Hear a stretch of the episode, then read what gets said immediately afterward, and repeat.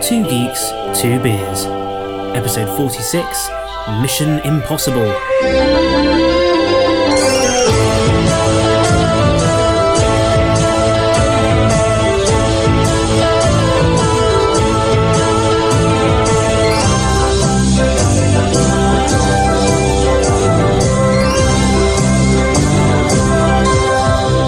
Your mission, Jim, should you decide to accept it, is to make Stefan believe Townsend's information.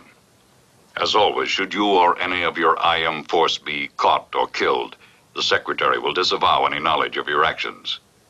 This tape will self destruct in five seconds. Good luck, Jim. Good evening, Mr. Eames. And good evening, listeners. this is the Two Geeks, Two Beers podcast with me, Morgan, and Tom. Hello. Uh, your mission, Tom, should you choose to accept it, Oh, shit. is to listen to me uh, whittle on about the Mission Impossible franchise for an hour, two hours max, or until we run out of beer. Yeah. Uh, Finger on the pulse again. Well, again, so the fuse of inspiration, if you like, uh, was lit for this episode by the July release of the latest Mission Impossible movie, uh, Fallout. It's now mid-August. Mm-hmm. Bit late, don't uh, it might even be September by the time you're listening to this. Uh, that fuse is well and truly burnt out, and we've both been blown to smithereens. Uh, apologies for our tardiness, uh, but spanning more than 50 years and continuing to this day, the MI franchise is timeless, as we shall discover. Now, uh, the beers. Yeah, you, uh, you're for this probably thinking, where's the like the, the opening of, of the beverage? that's, yeah, we- we're waiting. Um, so we we thought it's definitely not that we forgot to buy beers or anything. We thought what we would do is set each other a mission. Yeah. Uh, we both went to our local supermarket slash off license, Yeah. and Tom had to find the best beer he could. But it had to be in that place. I couldn't go anywhere else. Couldn't go anywhere Once else. I've gone in there, I had to just find something. Yeah, you had to go to uh, the local supermarket. I had to go to the local off license, Yeah. and we each had to find the beer Yeah. that best fit the theme Mission I mean, Impossible. it wasn't quite an impossible mission. but it was pretty bad. I'll, I'll be honest, I've not done Yeah. great. No, I've not no. done great. No, I'm- do you want to? Do you want yeah, to? right. Okay. So, so whichever we decide, whichever we deem to be best, we will drink. Okay. So First. Mm. mine is What we got? hide and wild because a lot Okay. of the time Okay, Ethan Hunt and his crew they have to hide, Hmm. they do have to hide. and when that happens, he is very wild. It, go, it goes wild. yeah, and, and it's a great little beer because it's got a massive lion on the front and he's roaring. And Hmm. Yeah. yeah, I mean, it's the best I could possibly do. It was that old ghost ship because he turns into a ghost. when Also, he's- Ghost Protocol. Fuck's sake! What were you thinking? Fuck's sake! What were you thinking? Right, I. Oh, you would dear have. me. You would have. You would have won. I would this- have won. You would have won. No question. Well, do you know what? I- now Hmm. I'm back in the game. in my defence, I'm pretty sure we've had ghost shit before. And I, I think in the back of my mind, my brain was going, nah, you can't have a beer you already Sure. had. Sure. All right. Maybe. Maybe. Maybe I can still come out on top Okay. with this one. All right. So I've got. It's not strictly a beer. It's a cider. Oh. I have uh, Aspel Suffolk Premier Crew because It's almost. because Yeah. because of the Yeah. IMF they're a Premier Crew. Yeah, And, and he's Tom Cruise. that's uh, It's almost Cruise. And, and it's literally spelled CRU. Yeah. That's obviously what I was thinking. Yeah. Premier Cruise. Yeah. I, was, I obviously thought of that as well. Yeah. Yeah. I mean, that's where my We're- brain instantly we're, went. we're on a wavelength, of course. I obviously thought that. So, what do you reckon? I think, I, think, I, I I think I think you've won by accident. also I also I think you want to drink the cider, not the Yeah. stouty beer. Yeah. Well, All this, right. this is a pale ale, Oh, it's not that. so yeah. Let's go for the cider and then drink the pale ale. Okay, It's gonna be. okay. It's gonna be. Let's be honest. We've, we've got to make our way through t- two TV shows Yeah. and six movies. This is gonna be a long one. All right. Uh, we'll Bust start open with the that. ciders. We need the, the noise of the of the opening anyway. Satisfying. Thanks very There you Mm-hmm. much. I like the bottle. Can't see it obviously, but it's it's a very long, yeah, very long neck. Don't want to get that anymore. go. You know. Cheers. Cheers. Ooh. Oh. So let's uh, get underway. Uh, we start with, of course, the original Mission Impossible TV series. Which is easy to forget it existed because the movie franchise is so big. Hmm. Like if, if you were a noob, you might not have known. such as yourself. Yeah. the series was created by Bruce Geller. Uh, it was while working as co-executive producer on the cowboy series Rawhide. Yeah. Rawhide. That Geller developed the idea for a new rolling, rolling. Rawhide. That Geller developed the idea for a new Cloak and Dagger series, which became a Mission Impossible. He was inspired by the stylish 1964 heist movie Top Copy, which I've never seen and maybe mispronouncing, uh, and its minimal dialogue and clockwork precision plots executed by a team of diverse specialists. Melina! Hello. Melina McCurry! What are you doing here? I have an appointment. Here on these rooftops? Yes, With whom, may I ask? with Peter Ustinov, Maximilian Schell, and Robert Morley. To do what? There's a world of meaning in that, ha ha. At least tell me why Istanbul? Because in Istanbul there is the top copy. Topkapi? Topkapi? Where the Sultan's harems were? Better. Top copy where the treasure room is. And in the treasure room, there is a glass case. And in the glass case, there is a sultan. And on the sultan, there is a dagger. And on the dagger, there are... There are. There are the four most beautiful emeralds on earth. The Topkapi emerald. So the original series chronicled the exploits of a team of secret government agents known as the Impossible Mission Force, or IMF. It ran for 171 episodes Yeah, so it was- on CBS across seven seasons from 1966 to 1973. Uh, at 171 episodes, Mission Impossible held the record for having the most episodes of any, this is very specific, any English language espionage television series for over 35 years. Wow. With about 10, it's about 10 more episodes. It's got to be one way or another. Is 24 the next one? Well, well, Uh, I'm trying it to had- think of one. Mission Impossible had about ten more episodes than its nearest contemporary rival, which was The Avengers, as in Mm. Right, Stephen yeah. Peele. Uh, its record was broken during the eighth season of 24 Ah. in 2010. Go listen to our 24 episode, which is it's easy to find. It's episode 24. Uh, twogeeks2beers.com. Uh, so each episode of Mission Impossible opens with a fuse being lit, the hands striking the match were apparently the creator Bruce Gathers, uh, followed by a fast-paced montage featuring clips from the episode that unfolds as the series' classic theme music, composed by Lalo Schifrin, plays.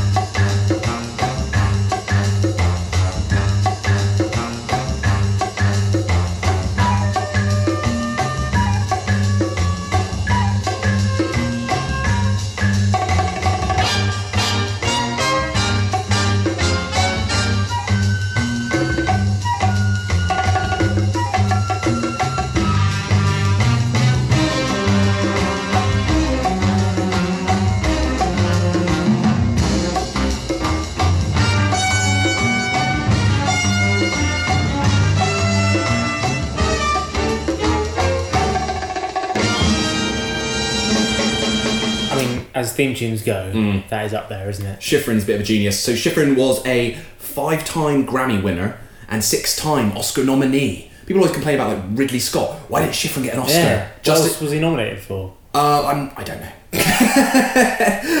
Hashtag justice Doesn't for matter, he Sheffield. didn't win. Doesn't matter. Doesn't matter. He didn't win. It's, it's, it's, it's forgotten. now, It's in the He's the annals. Jimmy White of uh, of movies of movie scores. Well, he also. I do know he also wrote uh, the music for Bullet with Steve McQueen. Mm. Oh, Yeah, that's good. Uh, the Dirty Harry movies, Nice. and Enter the Dragon. So we've actually played his music before on the Yeah, show. we Wow, wow, wow, wow. Go listen to our Enter the Dragon. No, Bruce Lee episode. It's a Bruce, Lee episode. Bruce Lee episode. Still didn't win an Oscar for it. No. Rubbish. Uh, his other best known piece of music, composed for Mission Impossible, aside from the theme, uh, which continues to be featured in the latest movies. so when you hear it, you might go, oh yeah. Um, it's called The Plot.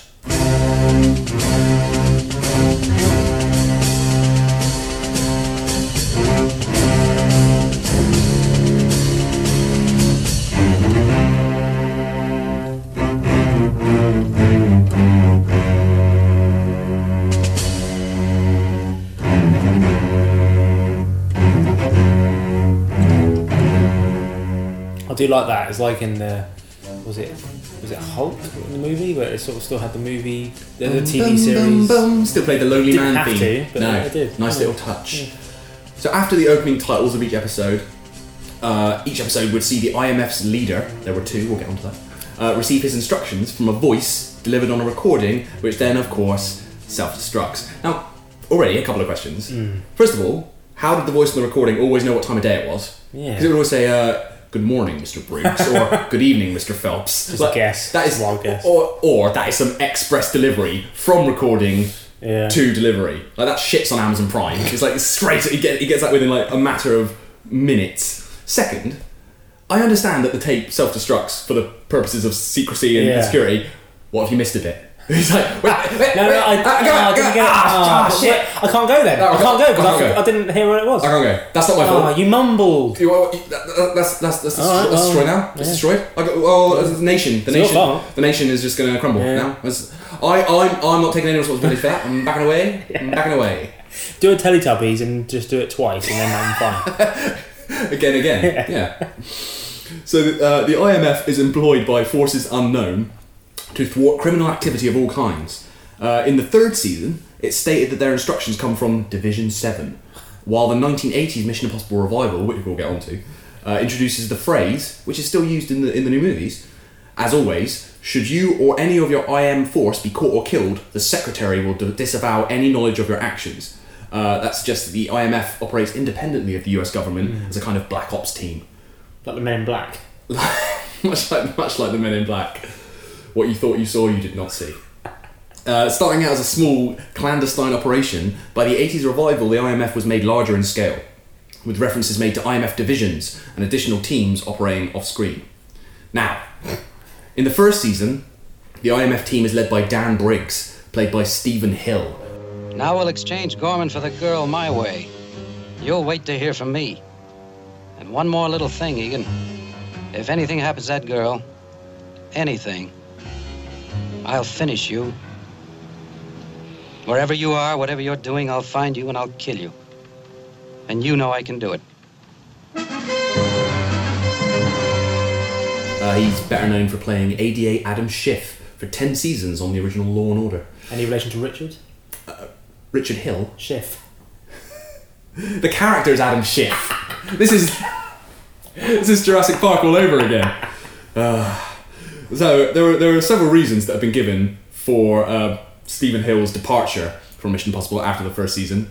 As an Orthodox Jew, uh, he had to leave the set on Fridays at 4 p.m. to be home before sundown, and then was not and then was not available until after dark the next day, which caused production issues uh, also apparently uh, there was some sort of uh, unrest on set uh, after cooperatively crawling through dirt tunnels and repeatedly climbing a rope ladder in the episode Snowball in Hell. In the following episode, Action, he balked at climbing a stairway with railings and locked himself in his dressing room. He's like, dirt tunnels, fine. Fine. Rope ladder, no sweat. Some stairs, having a laugh. Get out. I'm not climbing up those stairs. The stairs were the final, the final straw. Uh, the episode was reshot without him, and future episodes featured less and less of the Briggs character until he vanished from the show entirely without explanation after the first season. It's like Lethal Weapon in the TV series. They're gonna have, they're gonna have to deal with Yeah. that because Clayne Crawford is a massive bell end. It turns out. I like that show as well. Little segue. have you seen it? No, It's like it's not I like the idea of it. it's not Lethal Weapon, Yeah. but it's really good fun. It's a classic post pub sit down with a McDonald's and watch But Lethal Weapon. It's I good love fun. Sean William Scott, so I'm happy. Stifler? Yeah, Stifler? it's great. I don't want Stifler. Nah, I'm not down.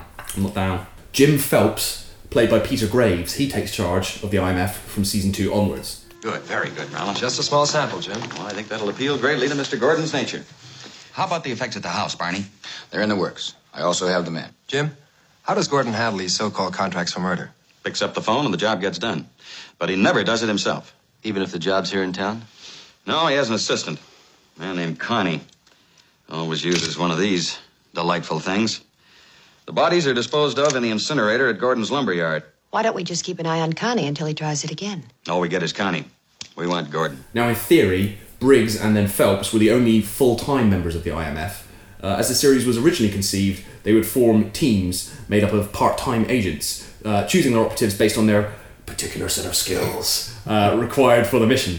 Many episodes do feature guest stars who play one off agents, but there was also a regular cast of characters. Uh, so originally, this was uh, the top fashion model and actress Cinnamon Carter, played by Barbara Bain. Uh, mechanical and electronics genius Barney Collier, played by Greg Morris. Uh, the weightlifter Willie Armitage, played by Peter Lupus. And the actor, escape artist, and magician Roland Hand, played by Martin Landau. That explains the jobs we're being trained for. See, each one of these jobs has one thing in common wide human contact. Dancer in a discotheque. Fry cook, handling food all day. Librarian. Vendor in a ballpark. Each of these jobs involves hundreds, if not thousands, of contacts a day. I think that each of these trainees is going to be infected with a plague without knowing it. He'll be sent to the United States thinking he's on some kind of espionage mission or something, but before he dies, he'll infect thousands. Uh, Hand was also a master of disguise, known as uh, the man of a million faces. He used realistic latex face masks and makeup. Oh, do you know what? I didn't know. That's where the whole mask thing comes from, which is obviously a big That's why I part of keep the. banging on about it in the new films. Yeah, yeah, yeah. Right, okay. Uh, and in season two, Hand would successfully impersonate Adolf Hitler in a mission to stop the revival of the Nazi Party in Germany. Oh, There you go. right. Yeah. That was a risk. Interestingly, Landau and Barbara Bain, who played Cinnamon Carter, uh, were actually married in real life at the time, and they went on to appear together in. Do you know? No. Space 1999. Oh, of course. The Jerry Anderson series. Go listen to our Jerry Anderson Yes. special, previous episode, episode 44. to these2bears.com. Uh, also, I don't know if this will mean anything to you. Probably not. Uh, probably not, let's face be it. Let's be honest. Uh, Bane and Landau had two daughters. Their youngest, Juliet Landau, went on to play the vampire Drusilla in Buffy the Vampire Slayer and its spin off Angel. Nice. Didn't know that for years. I was like, Juliet Landau, sure, Martin Landau. Oh my god! Couldn't believe it. Always had a crush on her. Drusilla. Yeah. Weird. It's a weird one. Says something about me, doesn't I think it? it does- it says a lot about you, mate. I just wanted to be Spike. Oh, we all want to be. We all want to be Spike. He's so cool and British. And even though we were British, Yeah. we weren't quite as British as No. him. Even though he wasn't British. Yeah. Kill the princess. I'll chop her into messes. Future episode, Buffy the Vampire Slayer. Oh, it's, it's, Absolutely. it is, it is coming. It's been promised. It is coming. Anyway, back to Mission Impossible. Previously on Buffy the Vampire Slayer. Previously, on Mission Buffy the Impossible. uh, so the team lineup on Mission Impossible Yeah. continued to shift in later seasons. Later notable characters included the Great Paris, Roland Hand's replacement in the fourth and fifth seasons. Conveniently, he was also an actor, makeup artist, magician, and master of disguise. But then I guess you you are recruiting someone with the same skills, so Yeah. makes sense. He was played by yeah, No. Leonard Nimoy, who had literally just come off a three-season run playing Ah. Wow. Mr. Spock on Star Trek. It was literally He's the the next, next one. the next thing he did. Amazing. The priest here is a young man named Sebastian. I know, I know. I saw a dossier on him before I left the capital. He has the people of Cafaro in the palm of his hands.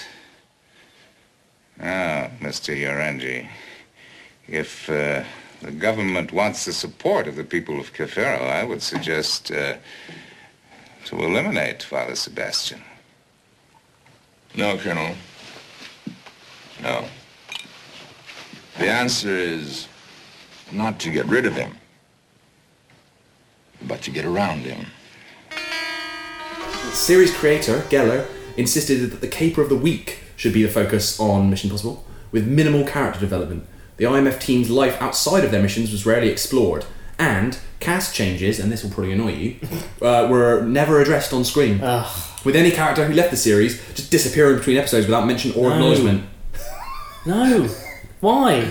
Well, it's it, it, it's that thing of it's got no passion. But it's, but it's plot driven, not character driven. It's that it's the idea you can just sort of swap out characters, and it's always basically the same Yeah. show. Like Lethal Weapon. No, not like Lethal Weapon. I was going to say Justice for Crawford. I was like, no, not that. No, It's a massive tool. I just don't want Stifler. I'm not defending what Clayton Crawford did. He's obviously a bad man. I just don't want Stifler. I think it'd be good. Stifler. Ugh. It's- that's like the nightmare scenario for a, for a Lethal Weapon TV series. They got the, the casting really good. They didn't go for like an obvious Yeah. like oh he's crazy. They went for a really good actor in Clay Crawford, quite a bad man but a great actor. And then they go who should we get to replace him? Yeah. Stifler. Really? Stifler. Look, this could be the this the Sean William Scott non non naissance. What we call the it. Scott, the Scott, the Scott, Scott the, Besson. the, the, the Stifler's Yeah, nuisance. yeah, it could be it. Hmm. Yeah, we'll see. Anyway, Hey, back to this. This is going to leave the weapon episode, future episode. We'll actually hash this out properly. Uh, so originally a, a globe-trotting affair. By the fifth season, new producer Bruce Lansbury, no relation to Angela, well maybe as far as I'm aware, didn't check. probably that many Uh, Lansbury's. he began to phase out uh, the international missions as they were more expensive to film. Uh, so later episodes saw the IMF instead mostly battling organised crime, gangland bosses, usually associated with a criminal organisation called the Syndicate. There we go, there we go. Why is that important, Tom? Well, it comes up, doesn't it? In the in the films. It does come up in the films. Yeah, well done. Mission, Mission Impossible was a huge hit in its day, but like obviously like like or a ratings hit, but also it won Emmys and Golden Globes. It was like properly acclaimed. Um, so of course it wasn't long before a revival was being considered, which in those days not so commonplace. No. Which takes us on to part two: the TV revival.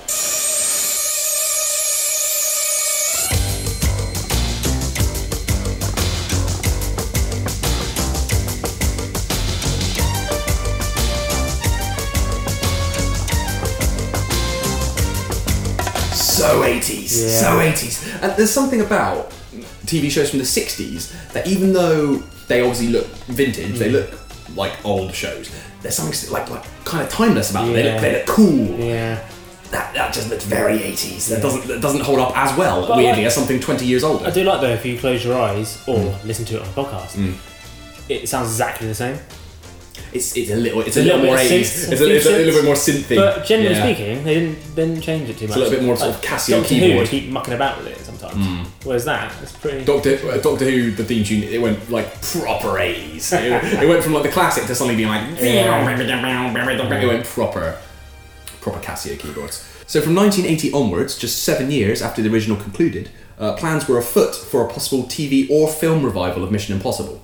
Uh, while previous attempts were sunk by script or budgetary issues, uh, in 1988, a writer's strike saw Hollywood producers desperately raid the archives for new slash old ideas, uh, with CBS's rival network ABC deciding to launch a new Mission Impossible. Uh, but oddly, they decided because obviously they couldn't like pay writers or hire writers to Right. write anything new, so they're like, right, we'll just get the original scripts, but update them for 1988. So the original plan Well, was should it require some writing? Should well, well mm, mm, minimal. Did they just get Jimmy the bin man to do it? change just Jimmy, just just just just change the odd word You're here not in and the there. writers' union, so you can do it. Yeah.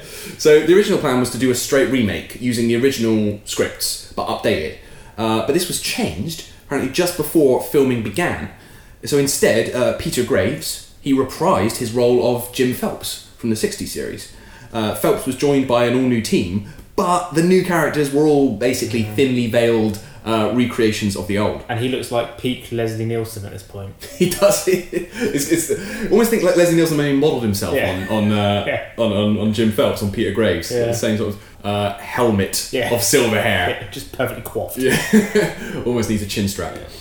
So this meant that the new Mission Impossible, this 80s series, was sort of part continuation Mm-hmm. because it picked up with the older uh, Jim Phelps. But it was a remake as well. Also, it's kind of a remake. So weird. However, the writers' strike was resolved quickly enough that only four episodes were actual remakes from the 60s series, uh, which, along with the decision to change the character names and their backgrounds, uh, means that most fans do consider this a continuation Yeah. rather than a remake. They consider it canon. So were they just sort of, sort of hoping that no one would notice? That hang on, this episode's exactly the same, almost word for word. we talked about this before, but it is that thing. Of, you know, we have talked about it when we, we say, "Why do they junk old episodes Yeah. of, of, of classic TV shows?" Is that, I pretty much assumed that it's twenty years later, no one remembers that, and like no one. They didn't know what the I know, internet. I know, I was. know the, the internet didn't exist. I Yeah. know it's it was the eighties, and I think VHS was starting to come in, but people probably didn't have Mission Impossible box sets, and then go, "Wait, this is the same." Yeah. you probably could recycle stuff, and it wouldn't make much of a difference. Having said that, the series was not a hit. One season wonder? Uh, two. Wow. Because it was produced cheaply enough because they recycled scripts and, and Yeah. such uh, to keep it on ABC's uh, schedule. So it did run for two years. That's why I never heard of it then. It's pretty, yeah, it, it was a bit of a blip. Okay. Uh, yeah. Well, an, an, was an it- interesting footnote in Mission Impossible uh, history. What was it actually called? Mission Impossible. Just called Mission Impossible. Mission Impossible. Do you know what I've always. Because we're sort of journalists, if you want to call us that. In, the- in the, in the loosest sense of And the word. we, we write a lot of articles and features about things over the years. We do. Um, and we've had to probably write about Mission Impossible every now and then. Mm. The thing I hate about the, the franchise is Mm. having to do the um, colon. right. Do you know what I mean? But it's, but it's but it's Mission Impossible. No, but so it's Mission colon. Mission colon It's a colon, Impossible. Co- it is a colon. yeah, you have to check. Impossible. You have to check. It is a colon. hyphen Ghost Protocol. Oh, yeah, Do you yeah, know what I mean? yeah. There's a lot- And I- there's a lot of punctuation and that goes it's into it. Ah, come on. Yeah. Can we just get rid of all that? Anyway. I'm glad you got little, little gripe. Got it out. got Glad you it out of got the that. system. You got that. off the- You got that colon out of your system. So that's that's telly Mission Impossible. Put that to bed. Alright. We have put that to bed. Cool. So now on to the movies. Tom Cruise hanging off of stuff. So I bet when they came up with this as an idea, Mm. they must have thought on paper, Mm. what's what are we doing? Well, apparently, so the, the, the first movie, Mission Impossible, 1996, Yeah. it was produced by and starring Tom Cruise, Yeah. who was a fan of the original show heard of him. as a child. You're aware of, you're aware of Oh, Cru- the oh, Cruiser. yeah. So uh, I guess it was a bit of a, you know, 1996, Cruise is Yeah. pretty much at his peak, isn't Yeah. he? Not that he's not at his peak. He's at, No, he's at, it sort of he's at- keeps peaking. he does keep peaking.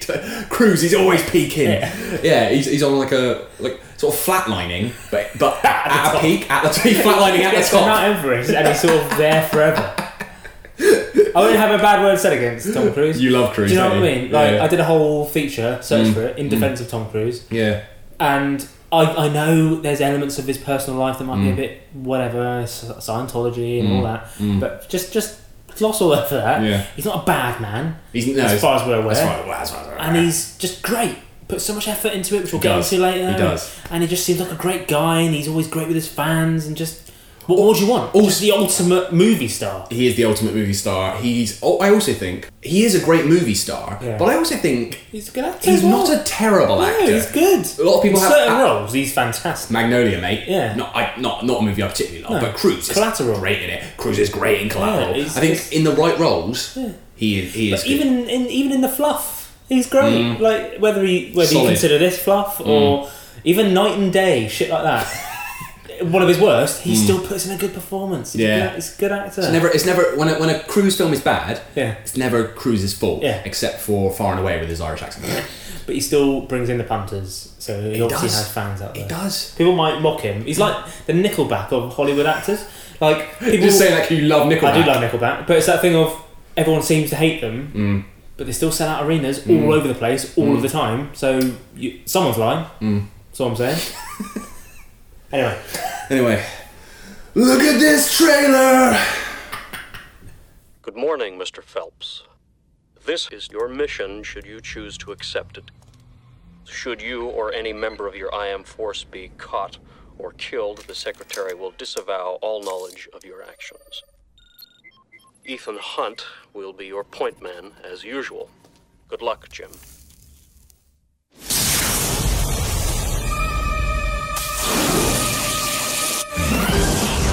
Simple game. Is he serious? Always. It's much worse than you think. We're being ambushed. Abort, that's an order.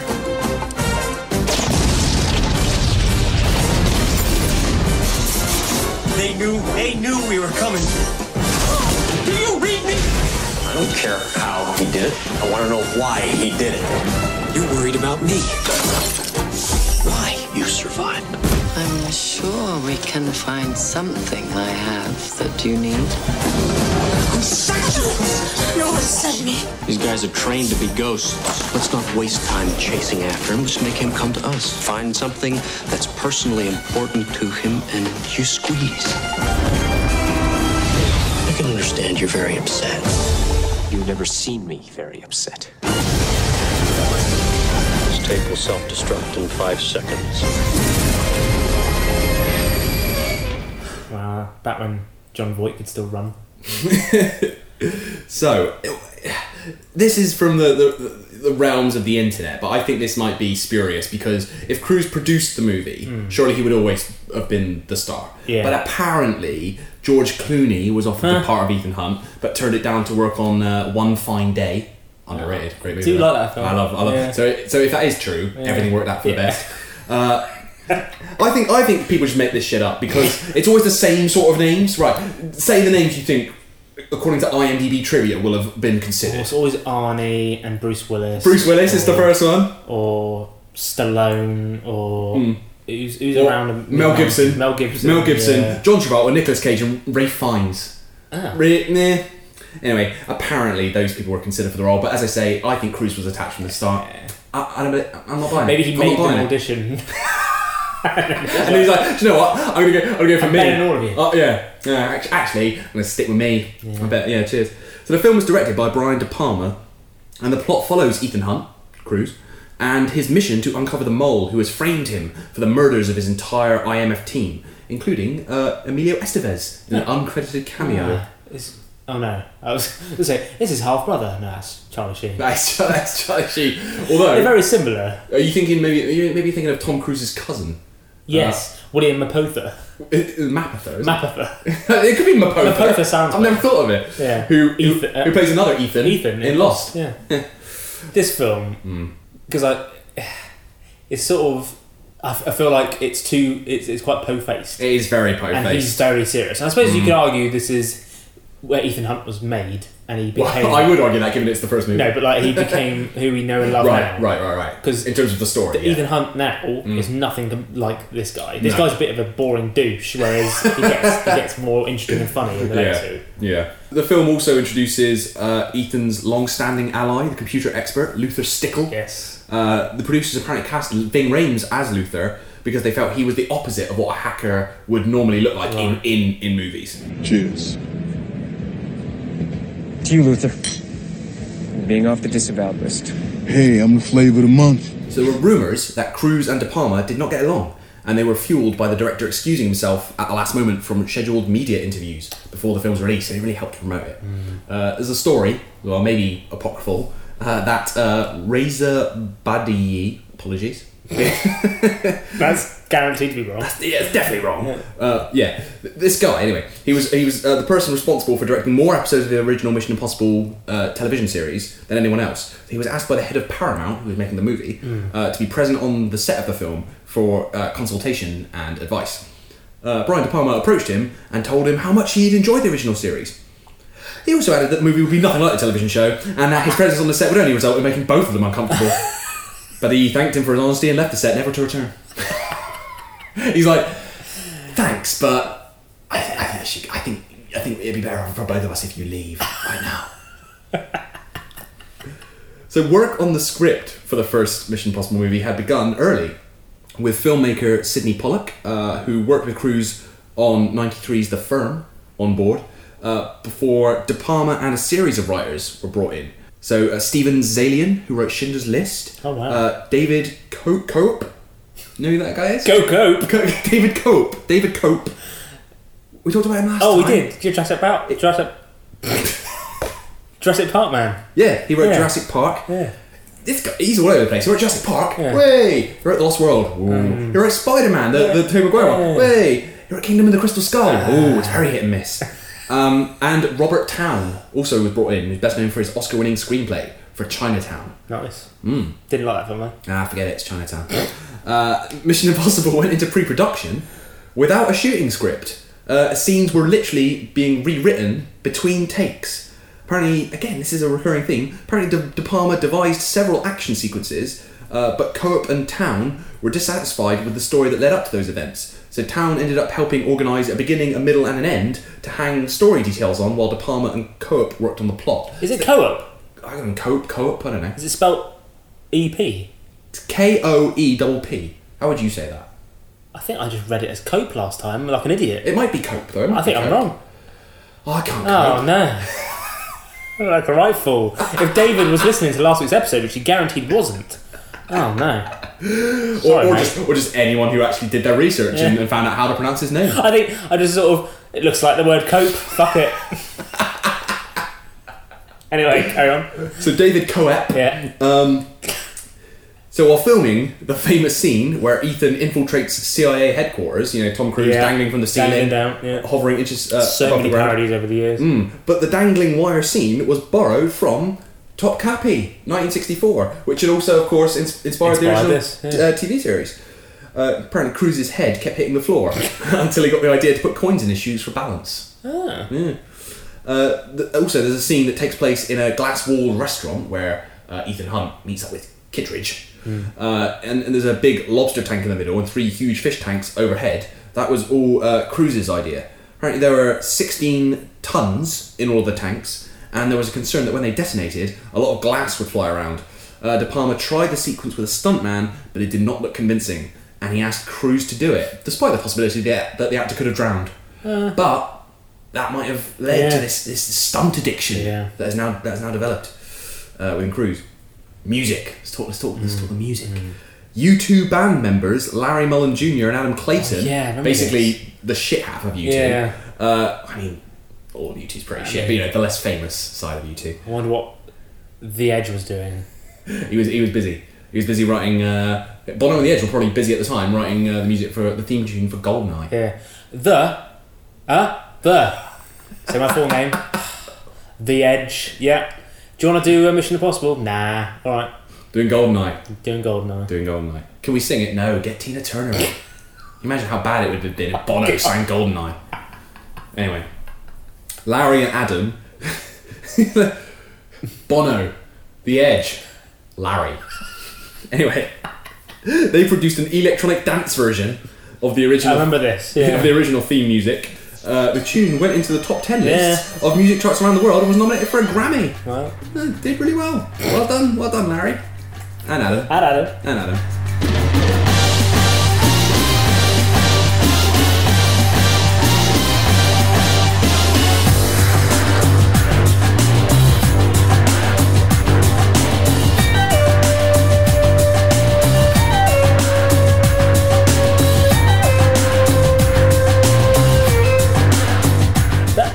You were robbed then of, of my dance moves, given that this is only audio. That that's just like that's like two of the blokes from Coldplay that no one could ever name, just sort of Mm. teamed up and did a remix of um, I don't know. The Prisoner. Yeah. The Prisoner theme. Wouldn't happen, right? Yeah, I like that. That's- that's good. Mm. Yeah, enjoy that. Yeah. Uh, the film was a commercial success. It had a worldwide. I know you love your box office. Yeah. It had a worldwide total of uh, four hundred and fifty-seven point six million dollars. Back in the nineties, that's a lot. A lot of money. That's a lot. It became the third highest-grossing film, in fact, of nineteen ninety-six, and received a mixed to favourable response from critics.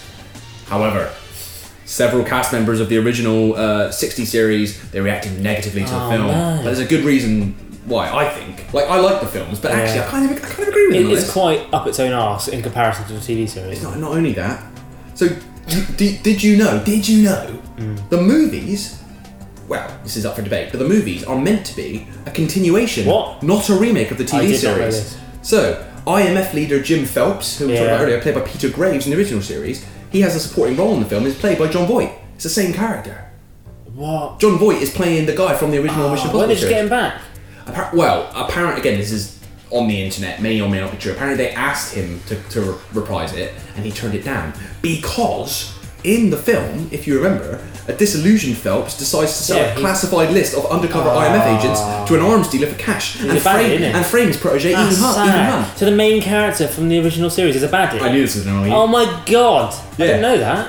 It's like it's like I like I like those the films, ah. Yeah. but you can understand why fans were pissed Absolutely. off. So ma- imagine if, like, in 20 years' time, they did a new 24 film, and and Kiefer comes back, or someone no, someone else Mm. it's not plays, even Kiefer. Someone else shit plays um, Jack, Jack Bauer, Bauer. and he just after all that, Yeah. like is a dick and Yeah. just sort of caves in and is a, and yeah, that's, Exactly. That's awful. Why did they Exactly. do that? Dick move. Couldn't they have made it his brother or something at least? Ah. Make it his brother at least. Not my Jim Phelps. Well, exactly. So, so hashtag not my Jim Phelps. So Peter Graves, who played Jim Phelps in the original series, furious, as well as in the late '80s revival, he disliked how Phelps turned out in the film. Oh yeah. Mm. Meanwhile, actor Greg Morris, who played Barney in the original series, he was reportedly disgusted with the film's treatment of the Phelps character and walked out of the theatre before the film even ended. Oh, well, I'm not surprised. I'm, I'm out of here. I'm That's- out of here. that's- So, though the presence of Phelps would appear to suggest that the films follow on from the TV original, many fans do not consider them canon because of the shoddy treatment of the Phelps character. Yeah. Uh, none of the other Mission Impossible films feature any characters from the television series, although, as we discussed, Rogue Nation and Fallout do involve the Syndicate, which was a Yeah. recurring element of the TV show. A little bit of uh, interesting trivia. Yeah. Well, you be the judge. the, the first Mission Impossible movie, uh, sort of going back to what you were saying about it being slightly, slightly po-faced because I'm a little too seriously. Yeah. It was the only film of the franchise where Ethan Hunt doesn't fire a gun, Oh. and it is the only one not to have, in fact, any shootouts or gunfights. Ah. Quite a contrast Yeah. to what followed. 2000s Yes. Mission Impossible 2. Good morning, Mr. Hunt. Sorry I barged in on your vacation.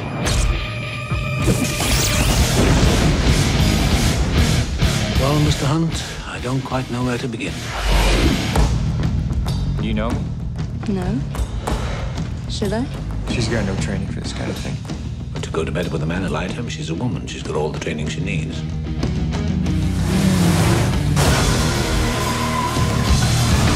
Well, Welcome to Australia, mate. This ain't funny. The mother of all nightmares is on the loose. I don't think I can do it. I mean, it'll be difficult. Very. Well, this is not mission difficult, Mr. Hunt. It's mission impossible.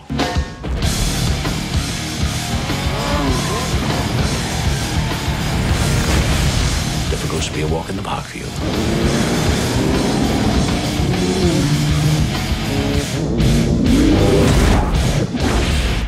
You gotta be kidding.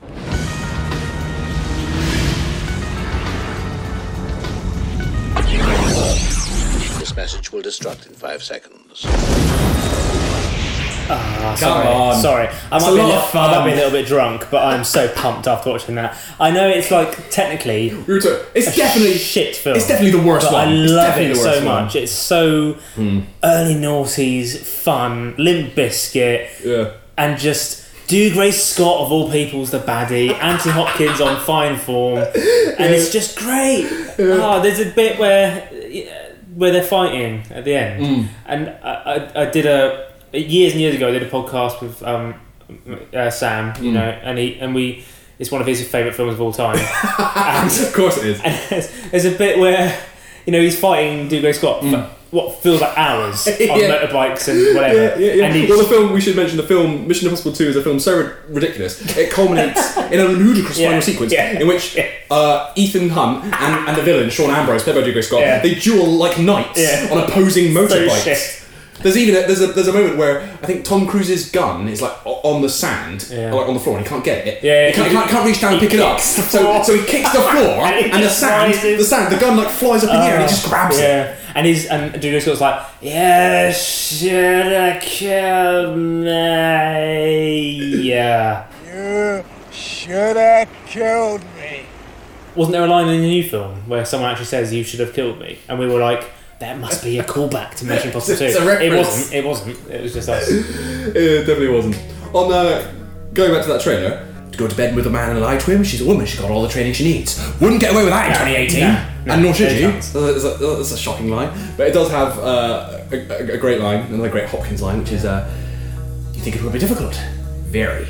It's not a mission difficult, Mr. Hunt. It's a mission impossible. Difficult to be a walk in the park for you."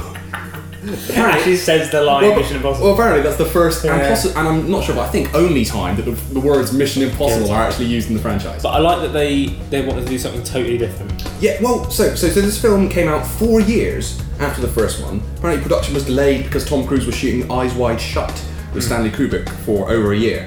And it's, it's directed by John Woo, we haven't talked about yet. So you got guns in both hands, Doves. slow mo, doves, the whole the whole shebang. Uh, the mission comes to Ethan Hunt, not on a tape recorder, comes on his exploding Oakleys. Yeah, so cool, so cool.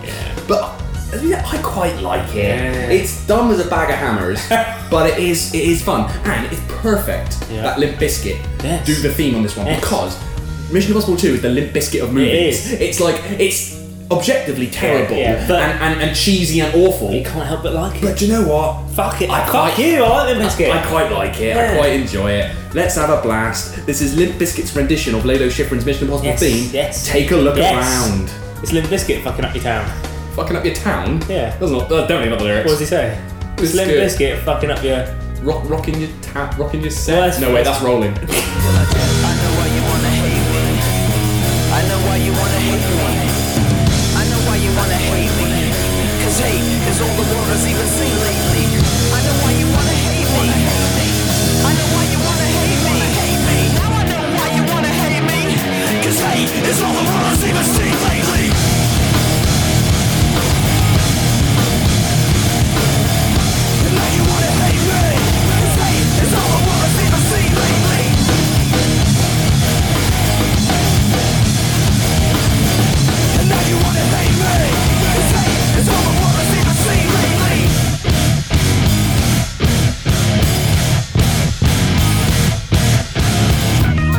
Come on. Sorry. Oh. We were, we were yeah, again, again. You're robbed with this. Me and Tom were both just Nothing. sat here, fist pumping. Sorry. And so was Fred Durst You in can, the video. you can take your Drake and your your Ed Sheerans. We had it fucking good in the early noughties. We had that, we had Linkin Park, and we were fucking sorted.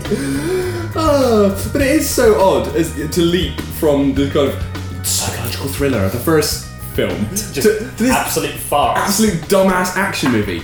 But there is, of, of course, it's great now, and I do genuinely like it. It's the, it's the Too Fast, Too Furious of the franchise.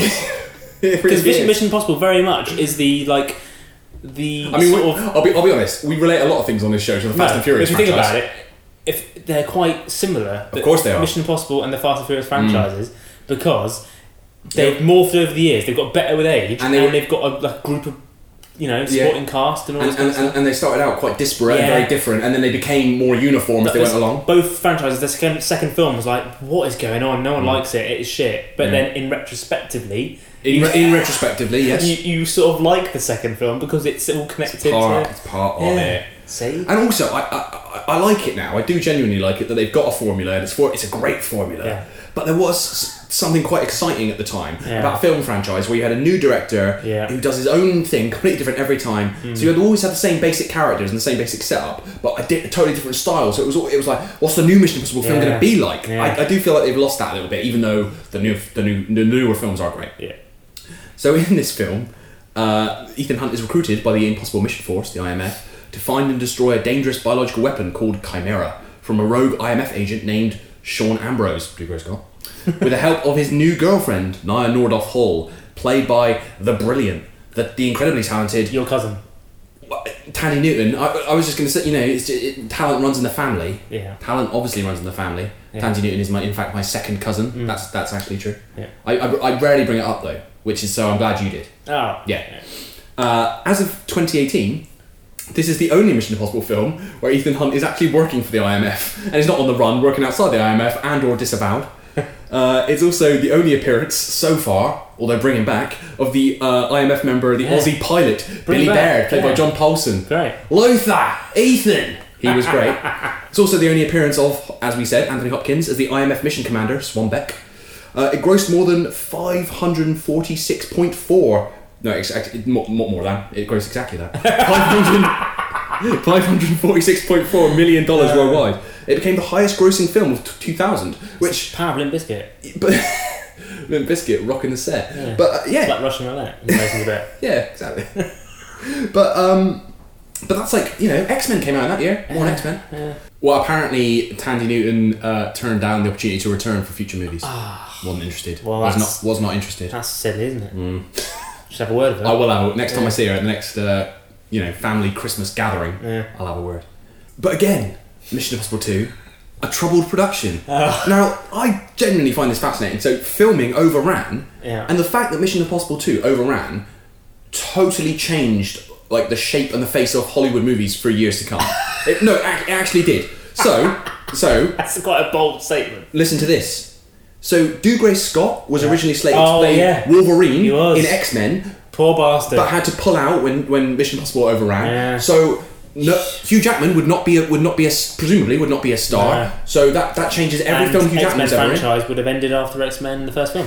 It May well have done. That's not a part that I nearly got. That's a part that I was offered and, and turned down three times, and I didn't want to do it. And then they persuaded me to do it, and I was doing it. I was about to do it, and then my, the movie I was doing at the time just overran by so much that I, I couldn't do it in the end. So that was the story with, with Wolverine. But you know, it's so part of my past. It never really, you know, doesn't, I never think about it to be honest with you. Tandy Newton uh, was forced to drop out of Charlie's Angels. She was going to play the Lucy Liu role Ah. again. That her career would have been totally different. Uh, this one, Ian McKellen, was originally offered Anthony Hopkins' role. That was he was the Wow. first choice. He turned it down. Had he accepted it, He wouldn't have the done it. overrunning would have seen him also miss out on X Men And so, Lord of the Rings. and Lord of the Rings. Oh my so you wouldn't God. have had McKellen as Magneto or Gandalf. That's fantastic. Can you imagine? So, in, in many ways, Mission Impossible 2 is the most important film of the past, you know, 30 odd years. In, That- in its way. That is that is great trivia. Yeah.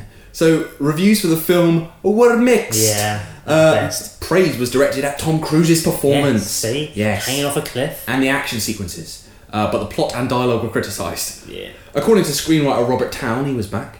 Uh, several action sequences again were already planned for the film prior to his involvement and before the story had even been written. So they basically plan the action sequences and then build a film around it every time. Uh, I think John Woo's first cut of the film uh, clocked in at three and a half hours. The studio balked this length. There's a lot of balking going on these days. There's a lot I, of like, I, like, I like the phrase Yeah, balking. yeah. Um, and, and they told him that the final length could not exceed two hours. I wish studios would stick to that these days. Yeah, your film cannot be longer than two hours. good. Good. So not everything has to be Lord of the Rings. No. Like, well, we went to see Fallout recently, and, and, and as much as we loved it, when we went in there, we Mm. realised it was what Two and a half hours. The long, the Ah. longest, the longest ever. Yeah. It's Peter. Ja- it- going back to Lord of the Rings, it's Peter Jackson's fault. Ever since Lord of the Rings, all films are too long. That justified it. Not everything does. Uh, but the fact that the film was basically hacked to pieces would explain why there are so many plot holes and continuity errors in the theatrical cut. Now, is there a director's cut? Oh, I wish. Oh, that'd be good, wouldn't it? the Ah, be good. final cut, Mission Impossible Two. for, for anyone, basically us, who wants Yeah. more I'd Mission love Impossible 2. Uh, so, stunts. You want to talk about stunts? Yeah. Uh, the studio apparently expressed concern over the safety of shooting Ethan Hunt, Tom Cruise, his entrance into the film where he is rock climbing, filmed at Dead Horse Point in Utah. Uh, Cruise refused to drop the idea because he couldn't think of a better way to introduce the character. Oh. He was like, do you know what? I can't think of anything better. I'm going to be rock climbing. Uh, there was no safety net as he filmed the sequence, but he did have a harness. Wuss. Uh, Having said that, he did tear his shoulder when performing Hunt's jump from one part of the cliff to another. All right. Hmm. So you put a bit of effort in. Yeah. So, you know, ultimately, at the end of the day, I know why people want to hate Mission Impossible 2. I know why they want to hate it. Who's gonna hate it? I know why they want to hate it. Now I know why they want to hate it. Because hate is all the world has seemed to see lately. Yeah. Yeah. So many layers. There's so many layers to that song. so, on to Mission Impossible 3. Yeah. Uh, released in 2006. Again, Yeah. six years later. Yeah, it's a big gap. That's 10 years after the first Yeah. film. You want to watch a trailer? Watch a trailer. Let's watch a trailer. Confirmed. Stand by to go live. On my mark. Five. You have a, a wife, a girlfriend? Four. Three. Whoever she is, I'm gonna find her. Two. I'm gonna hurt her. One. And then I'm gonna kill you right in front of her. What are you not telling me? Execute.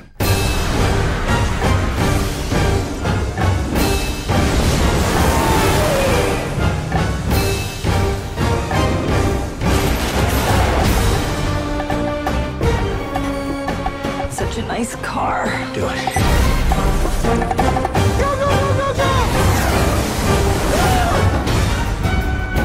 It's Hunt.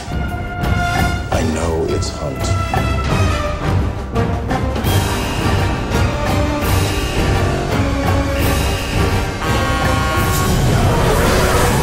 You'll never get what you want!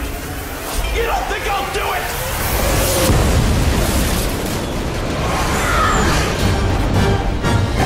Come on. Every time I watch a Mission Impossible trailer, I'm like, Come on. Come on, yes. It's great. Mission, I want to watch a new Mission Impossible movie. I remember when I watched the third film at the Mm. time and think, being a bit underwhelmed, but I've watched You're it wrong. since and gone, it's really good. it, it gets uh, kind of overlooked a lot of the time Yeah. because because a lot of people think that the and they're right the current phase of Mission Impossible Mm. movies very much started with the next movie Yeah. Yeah. and so I think three gets you know kind of you know, people think about the first one which has a very particular style Yeah. the second one which for better or worse has a very particular style three gets ignored and three's great I'd say if you remove Tokyo Drift, this is the Fast and Furious of, of the Mission Impossible franchise. yeah it's good but it's not quite there Yeah. Yeah. So in, two- in 2002, two years after Mission Impossible 2, uh, David Fincher was uh, slated to direct the next installment of the Mission Impossible film Amazing. series.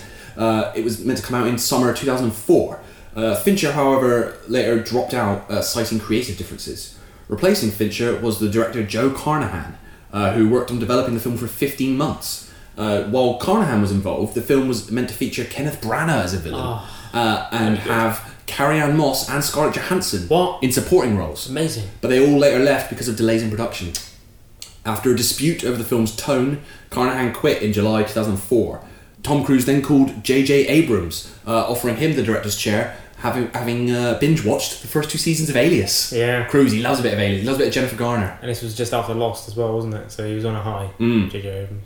So this film was directed by J.J. Abrams in his feature directorial debut. Don't know what happened to him since. Sort of Done a gone- few gone- things, yeah. Gone off the radar. Yeah. Uh, it was also written by Abrams, Alex Kurtzman, and Roberto Orsi, all known for their later work on the Star Trek film franchise. In the film, Ethan Hunt, Tom Cruise, Mhm. he is retired from field work f- uh, and trains new recruits instead of the IMF However, he is sent back into action to track down the elusive arms dealer Owen Davian, played by Philip Seymour Hoffman. Put a bomb in your head. A bomb. There's a bomb in your head. I love him. I love Philip Seymour Hoffman in this, group, in this movie. He's great. You're dead, Mr. Davian. There were witnesses. And you're going to tell us everything. Every buyer you've worked with, every organization. What the hell is your name? Names, contacts, inventory lists. You have a, a wife, girlfriend? It's up to you how this goes. Because you know what I'm going to do next? I'm going to find her. Whoever she is, I'm going to find her and I'm going to hurt her. You were apprehended carrying details of the location, of something codenamed the Rabbit's Foot. I'm going to make her bleed and cry and call out your name. And you're not going to be able to do shit. You know why? What is a rabbit's foot? Because you're going to be this close to dead. And who is the buyer? And then I'm going to kill you right in front of her. I'm going to ask you one more time. What's your name? What is a rabbit's foot? Who are you? And who's the buyer? You don't have any idea what the hell's going on, do you? It also introduces the key character, uh, Julia Mead, played by Michelle Monaghan, who's Ethan's fiancée, and Simon Pegg as Benji Dunn, the IMF technician, who, along with Luther, Ving Rhames' character, becomes a mainstay of Ethan's team in later films. Benji, what do you got? Uh, well, these hard drive platters are just fried, you know. There's just Yeah. like the, m- m- m- mess of them. It's just like there's holes in them and stuff, and it's got scorched all the way through. And then there's a look. This one's got a hole in it and stuff. I can't believe it. I can't even look at it. Benji, did you recover anything? Yes, yes. Despite the aforementioned conditions of the hard drive you brought back, I managed to recover portions of uh, two dozen email files. Also made what I believe to be a thoroughly promotion-worthy breakthrough. Your Mr. Davian is going to arrive in Rome the day after tomorrow and attend a function at one Vatican City. What the hell was Davian doing at the Vatican? Uh, it's all got to do with the rabbit's foot.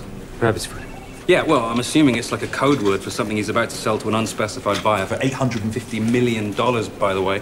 Or maybe it's not a code word, maybe it's just a really, really expensive bunny appendage. Again, like Fast and Furious, with each film they bring in new characters and they keep coming back and going back to old films and bring them back. It's great. You really want that Intertwined. discovery. They're not. They don't. They, Should they- we, should we just do a Fast and Furious episode to get this I out of think your we system? should. I think we we're- should. I think we need 'Cause to. I like the fact that they they know Mm. they don't they don't want to be like no we got to make it new so that each film could be just some new guy watching it. They don't need to watch the old films. No, I like the fact they go no all these moviegoers are fucking nerds. They Mm. remember all the stuff from the past. They Mm. like it. Good. Mm. Do that more often. Hollywood put to bed. So after, in terms of Peg's casting now, Yeah. after the success of uh, Shaun of the Dead, Yeah, it was in weird at the 2004, time, wasn't it? Simon Pegg was asked whether he was going to pursue a career in Hollywood, Mm. uh, to which he laughed and replied, "Huh, "It's not like I'm going to be in Mission Impossible 3. Amazing. Uh, but did you know, originally offered the role and according to some sources accepted the role, but then had to drop out. Do you know who was originally going to play Benji Dunn? Martin Freeman. Close, very, very close, uh, very close. It- What Gervais? Ricky Gervais, Ah. because he because he was That would Nick be Nathan amazing. Cruz at the time. That would have been amazing. Would it though? Yes. Because Peg, the thing is with Peg, he is like he's a, he's a, a funny man, Yeah. but you can al- you can also sort of buy him as not like an action hero, but Yeah. you can buy him as like part of that team. I wouldn't buy Gervais running around, you know, getting No. into scraps and stuff. Yeah, No. because with each Hmm. film, Peg has buffed it up. It's like he's done. He's done a Martin Freeman. Every Apparently- Uh, single film that comes out, he's Bob Buff. Apparently, in the, the most recent one, he actually like had a six pack, and he didn't need it. He just worked out loads, and they're like, "Simon, You're why not have getting you got- your top off." You're not getting your top. off. Why do you have a six pack?" And Yeah. he's like, "Oh, oh, all right." uh, I can't believe we live in a world where someone Peg as a six pack. Obviously, again, audio. You can't see me and Tom just sitting here with our shirts off and our huge eight packs. Yeah. Yeah. Cheers. McDonald's later. Yeah. Yeah. Mm. So Mission Impossible Three also uh, features Jonathan Rhys Myers as Yeah. the IMF agent, the IMF agent with the coolest name ever, Declan Gormley. You might as well be called Gormless, Gormless Gormley. That's what you'd call someone if they were called Declan Gormley at school. He didn't. I guess the whole point was he's a student, right? In this film. A trainee, yeah. He was a member of Ethan's team. Didn't Mhm. stick around. Didn't stick Uh, there was also Kerry Russell as uh, the tragic Lindsay Farris. Uh, Maggie Q Yeah. as Zen Lei, who was a member of Ethan's team. What happened to her? Uh, who's still about? No, the character. Oh, the That's like what I know happened to Maggie Maggie Q's Q. doing stuff. Oh. All right, good, good, good. Yeah, we'll get on, we'll get onto that. All right. Yeah, I interviewed Maggie Q once. Yeah? she told me I was cute. That actually happened in real life. Yeah, It's similar to your Meghan Markle story. that's not for public consumption. No. Thought she liked a bit of you as well. Back in the seats, What's days. turning this? Just cut this shit. The film also starred Lawrence Fishburne. Yes. Love it. We love a bit of the fish, don't Yeah. we? Uh, as Theodore Brassel, who was the head of the IMF and also a quote machine. Some uh, quotes from uh, from Lawrence in the movie. You can look at me with those judgmental eyes all you want, but I bullshit you not. I will bleed on the American flag to make sure those stripes stay red. also, there's a, there's a moment where someone says to him, "Oh, this is unacceptable." He says, "It's unacceptable that chocolate makes you fat, but I've eaten my share, and guess what? Bring him back. Why has he not been been brought back? I also don't think he'd, he'd, he'd like being called the fish. The fish? What are you talking about? I don't think he'd fish here. Fishy, fishy, fish boy. He loves it. Lots of fish." Uh, with the longer episodes, we get more and more drunk. Yeah, I'm really sorry. Yeah. We're only halfway through. Oh god. Uh, Mission Impossible 3 was a box office hit and the most critically acclaimed MI film yet. Really? Oh, at the time. As, as of, Right, as they. So, Mission Impossible 4 or Ghost Protocol. Ah. It arrived in 2011. Again, though, I five know. years yeah. later. Yeah, Get it was, a al- shift it was always on. an event. Get a shift on. An hour ago, a bomb blew up the Kremlin. The president has initiated ghost protocol. The entire IMF has been disavowed. Now I've been ordered to take you to Washington where they will hang the Kremlin bombing on you and your team, unless you were to escape after assaulting Brandt and me. But if any one of your team is caught, they will be branded terrorists out to incite global nuclear war. So, what happens now? Your mission, should you choose to accept it,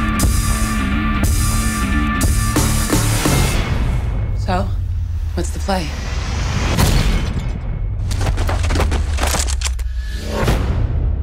Who are you really, Brant? We all have our secrets. Don't we, Ethan?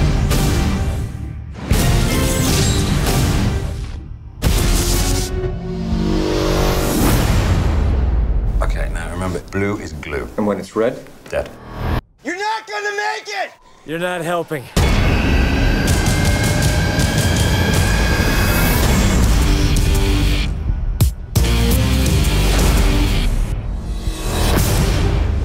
Boom. So good. So, this film was directed by Brad Bird uh, of the. Pixar fame. Of yeah, he made uh, the Iron Giant and the Incredibles. This was his first live-action film, so a bit of a gamble, but it paid Did off. well. So in this film, blamed for a terrorist attack on the Kremlin, Ethan Hunt, Tom Cruise, and the entire IMF agency are disavowed by the U.S. government, while the president initiates the Ghost Protocol. Forced to go off the grid, left without backup or resources, except for a huge train full of gadgets. But don't worry about that. Hunt must somehow clear the agency's name and prevent another attack. Complicating matters further, Ethan must undertake the impossible mission with a group of fellow IMF fugitives whose motives are suspect. So this is the first instalment in the franchise where none of the villains uh, are or used to be IMF agents. Yeah. Good.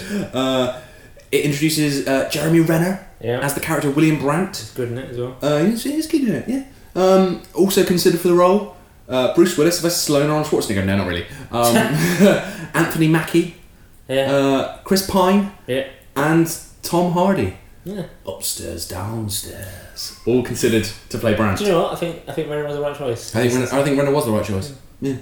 Uh, Brandt was apparently specifically created as a possible eventual replacement for Tom Cruise's character Ethan Hunt for when Cruise decides to step away from the franchise. But we'll we'll, Like- we'll get back to that. Similar to Jason Bourne. Didn't quite do it, did he? Poor Renner. Renner was like the hottest shit in Hollywood at one point. They were like, Renner, you're the new Bourne. Yeah. You're the new Ethan Hunt. You're still Hawkeye.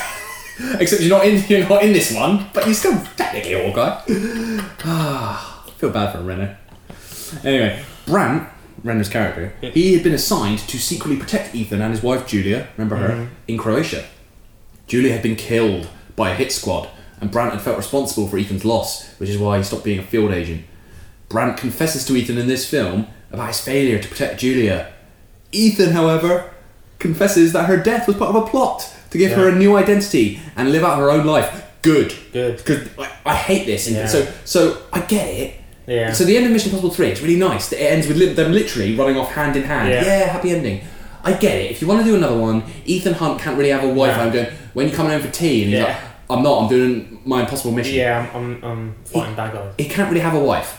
That said, you don't have to No, kill her. It's, no. it's lazy. It always it just break up. Just totally unrelated. You just went through a bad break. Or, or just, but just, just, or, it- it's always the way, isn't it? It's like uh, uh, Bo- talking of Bourne.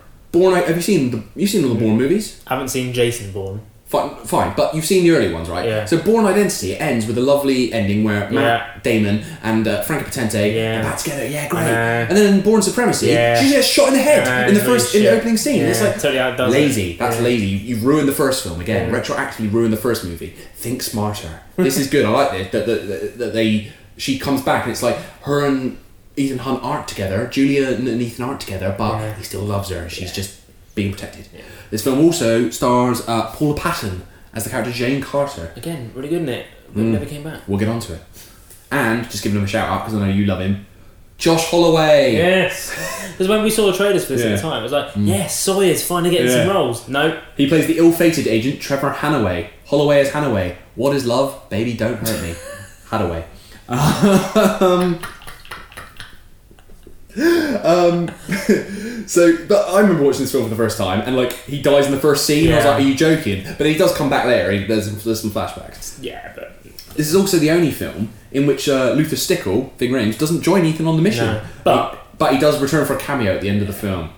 it was like Ving was on holiday that year and like, guys, I'm just, I'm really tired. I will come up though. I'll, I'll do one scene. I did try. I can't find any reference anywhere on the internet. If anyone knows, you can uh, you can tweet us two geeks cast or Facebook or Instagram or, or, or email us uh, podcast at two geeks two beers dot com. I cannot find any reference as to why Ving Rhames is not in this movie in a, in a lead role. It's just it just everyone says he just wasn't. Uh, like was he busy? Was he shooting another movie? Did you not get up the stairs of the Burj Khalifa?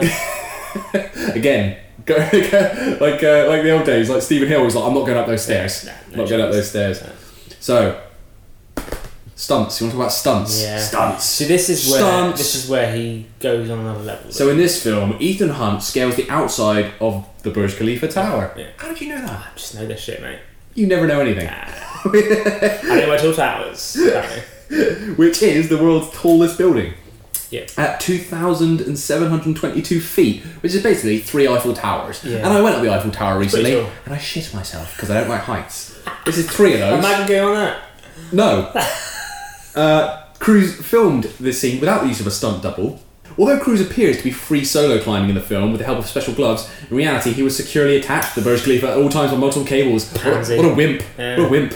Grow up, Cruz. Yeah. Ghost Protocol was a critical and commercial success. It was the highest grossing film in the series. Yes. Uh, with, yes. With $694 million it made. So, s again, similar to Fast and Furious Five. Fast Oh, Five. God. This is where it was like it was even though it was late on in the franchise, it was Yeah. like it, even though no one had really taken it that seriously up to Yeah. this point, they were like, Yeah. "Shit, do you know what? After all these films, it's fucking great, really good." It was the fifth highest grossing film of 2011. Yeah. Uh, and the highest grossing film of all time, starring Tom Cruise. Is it? Yeah. Well, I, I, At yeah. the time, is he has he beaten it in since? Not yet. Not yet. Is this still the best one? So far, obviously, Fallout is not. Still out. It's still, still out. Go see it, it's great. Christopher McQuarrie, who later directed uh, Rogue Nation and Fallout, he did an uncredited rewrite of the screenplay uh, for this movie. Again, apparently rewriting while the film was already filming. Despite this apparent lack of organisation, uh, Ghost Protocol is the first film to lead directly into the next, with the final scenes setting up the terrorist organisation, the Syndicate, which would play a major role in the next film, Rogue, Nation. Rogue Nation. Rogue Nation. You did know it. I did. Um, Watch the trailer? Yeah. Yeah. Benji. Ethan, where are you? The syndicate is real. A rogue nation trained to do what we do. An anti IMF. They're coming after us with everything they've got. You ready? This may very well be our last mission. Let's make it count. So, what's the play? You want to bring down the syndicate? It's impossible. How do you know we can trust her? Desperate times. Desperate measures. You have your seatbelt on? You asking me that now? Oh, hey, boys, what did I miss? Ethan? Benji? Open the door! Open the door! Yeah, I'm trying. Oh my god!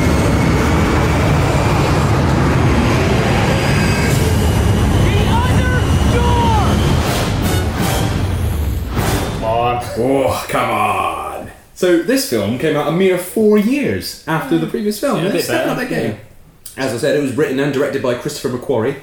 In the film, IMF agent Ethan Hunt is on the run from the CIA following the IMF's disbandment as he tries to prove the existence of the Syndicate, a mysterious international terrorist consortium. So Simon Pegg and Jeremy Renner, they both return as Benji and Brandt. Uh, so this was the first Mission Impossible film in which every member of Ethan Hunt's IMF team is a veteran of at least one Good. previous film.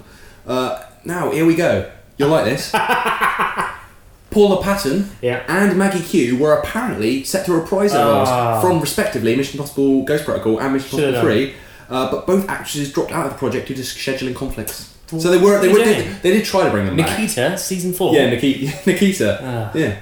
Uh, about Reese Myers. I don't think I know. no one's crying out for it. Gormless Gormley. Forget Yeah. about it. Bring him, what's his face back from two? Benny, whatever his name was. Ben- What's it called? Billy. Yeah. He's crying out for it. Luther. It's going to be one, e- surely, and it's only a matter of time before that Ving Rhames like, there is one man we can get for this. and it's like, alright, boys! there is only You one man. Flangalais. My boy, Billy Bear. Billy Bear boy. New characters introduced in this film Yeah. included Rebecca Ferguson Mm. as Ilsa Faust, an MI6 agent undercover in the Syndicate. He's not English. She's not English. No. She was uh, the second choice for the role after Jessica Chastain turned it down. Oh, really? She is not Jessica Chastain. Uh, Alec Baldwin as Alan Hunley, the, direc- the director of the CIA, and uh, Sean Harris as Solomon Lane, a former MI6 agent who went rogue and became the supreme leader of the syndicate. Tom Cruise and Christopher McQuarrie admitted that the film didn't have a script again when they went into production. It is a miracle that any of these films Yeah. are any good at all. Again, they just had the major action sequences planned out when they started filming.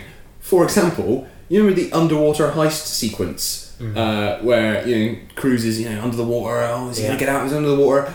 That sequence was outlined from beginning to end, but what Ethan was actually stealing was unknown while they were filming it. So they, so they did that scene, but they didn't know what the hell That is- was actually going on in that film. That's in not that the way scene. you're meant to do They didn't films. know. They did. That is not how you're meant to make films.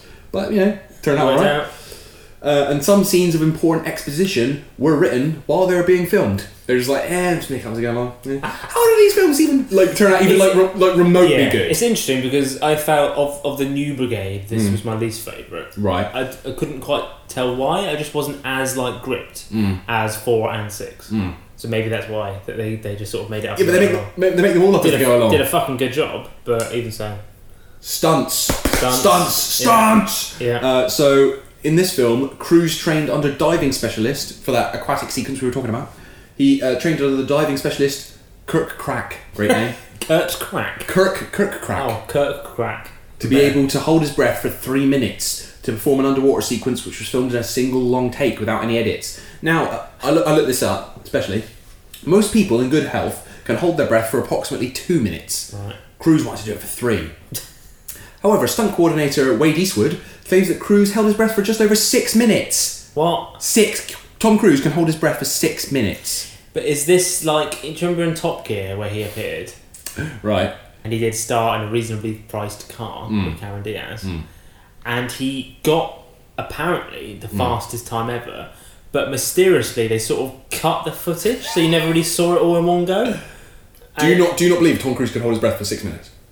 I believe he thinks he can hold his breath for six minutes. I believe I think he can, and I believe you think he can. Yes, he's the greatest man ever. uh, uh, filming of an action sequence featuring Ethan Hunt climbing and hanging on the outside of a flying Atlas C1 took place at RAF Wittering uh, near Stamford. Tom Cruise performed the sequence, at times suspended on the aircraft over 5,000 feet in the air, without the use of a stunt double. Don't worry about it. To pull off this particular stunt, the production team were given a limited period of only 48 hours. The plane took off and landed eight times before they had the perfect shot. Now, one major problem with this stunt would be keeping Cruise's eyes open in the presence of fast wind Mm. and, and runaway particles. Like, like you, you know Yeah. what's like when you have like the wind blowing in your face? Yeah. Imagine that. at that speed. So his eye specialist er, designed a special lens that covered his entire eyeball. What, What do you mean? Like, like, like, like, like a contact lens that went over his entire eyeball. Oh. Like, like, like spherical.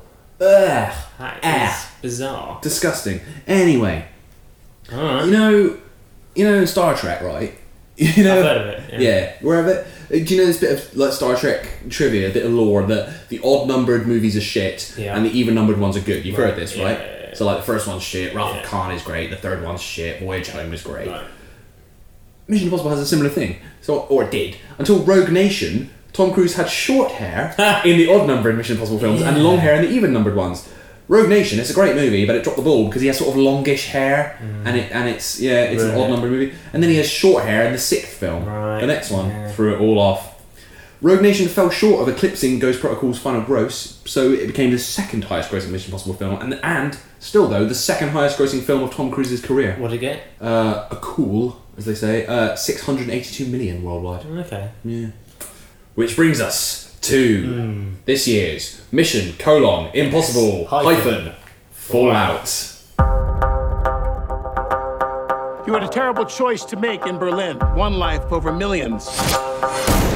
And now the world is at risk. This is the CIA's mission. If he had held on to the plutonium, we wouldn't be having this conversation. His team would be dead. Yes, they would. That's the job.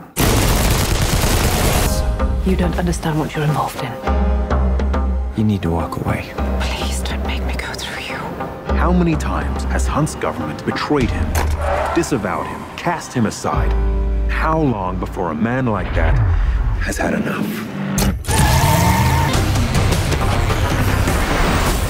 Ethan, that's not who we are.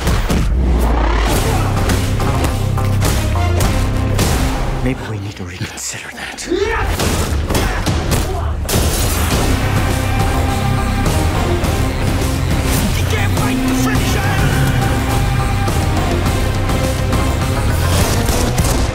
So, how is he? Oh, you know, same old Ethan.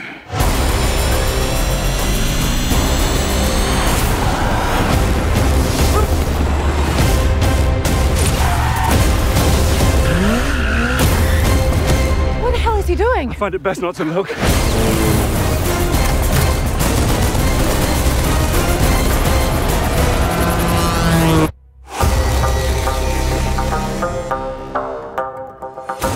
Oh, what? Say what you just said. I don't remember that bit. Yeah, there's a bit at the end of the trailer where Tom Cruise is flying a helicopter towards a lorry Yeah. on the road. Not in the final film. Anyway. See, I bloody love Mission Impossible Great film. movies. I bloody love Mission Impossible movies. If anything, Mm. from like critical reviews, Mm. this is the best one yet. Right. Save it. We'll get on to it. So this film arrived just three years after Rogue Nation. The fastest turnaround yet. Just Yeah. three years. Well Still- done. yeah. It was directed by Christopher McQuarrie. Maybe that helped, same Yeah. director. Uh, making him the first person to direct more than one film in the franchise. Uh, Tom Cruise, Ving Rhames, Simon Pegg, Rebecca Ferguson, Sean Harris, Michelle Monaghan, and Alec Baldwin are all back. Good. Uh, new additions to the cast include Angela Bassett as Erica Sloan, the new director of the CIA, with Baldwin's character uh, becoming the IMF secretary, uh, and Henry Cavill as the rogue CIA agent August Walker. Who I have to say, Hmm. considering I don't normally like Henry Cavill, Mm. he's great in this. He is great in this. It's I, I feel bad. I feel bad for Cavill. Yeah. I was like, oh, he's so, he's, oh, he's so, such a, so dull as Superman. So Yeah. no charisma. Ugh. Watching this, it's like, ah, it's, it's really good. He can reload his arms. He can sprout a shirt pocket at will and spontaneously grow a beard in seconds, presumably just through the power of pure, raw, unfiltered masculinity. And I love how he ruined Justice League Mm.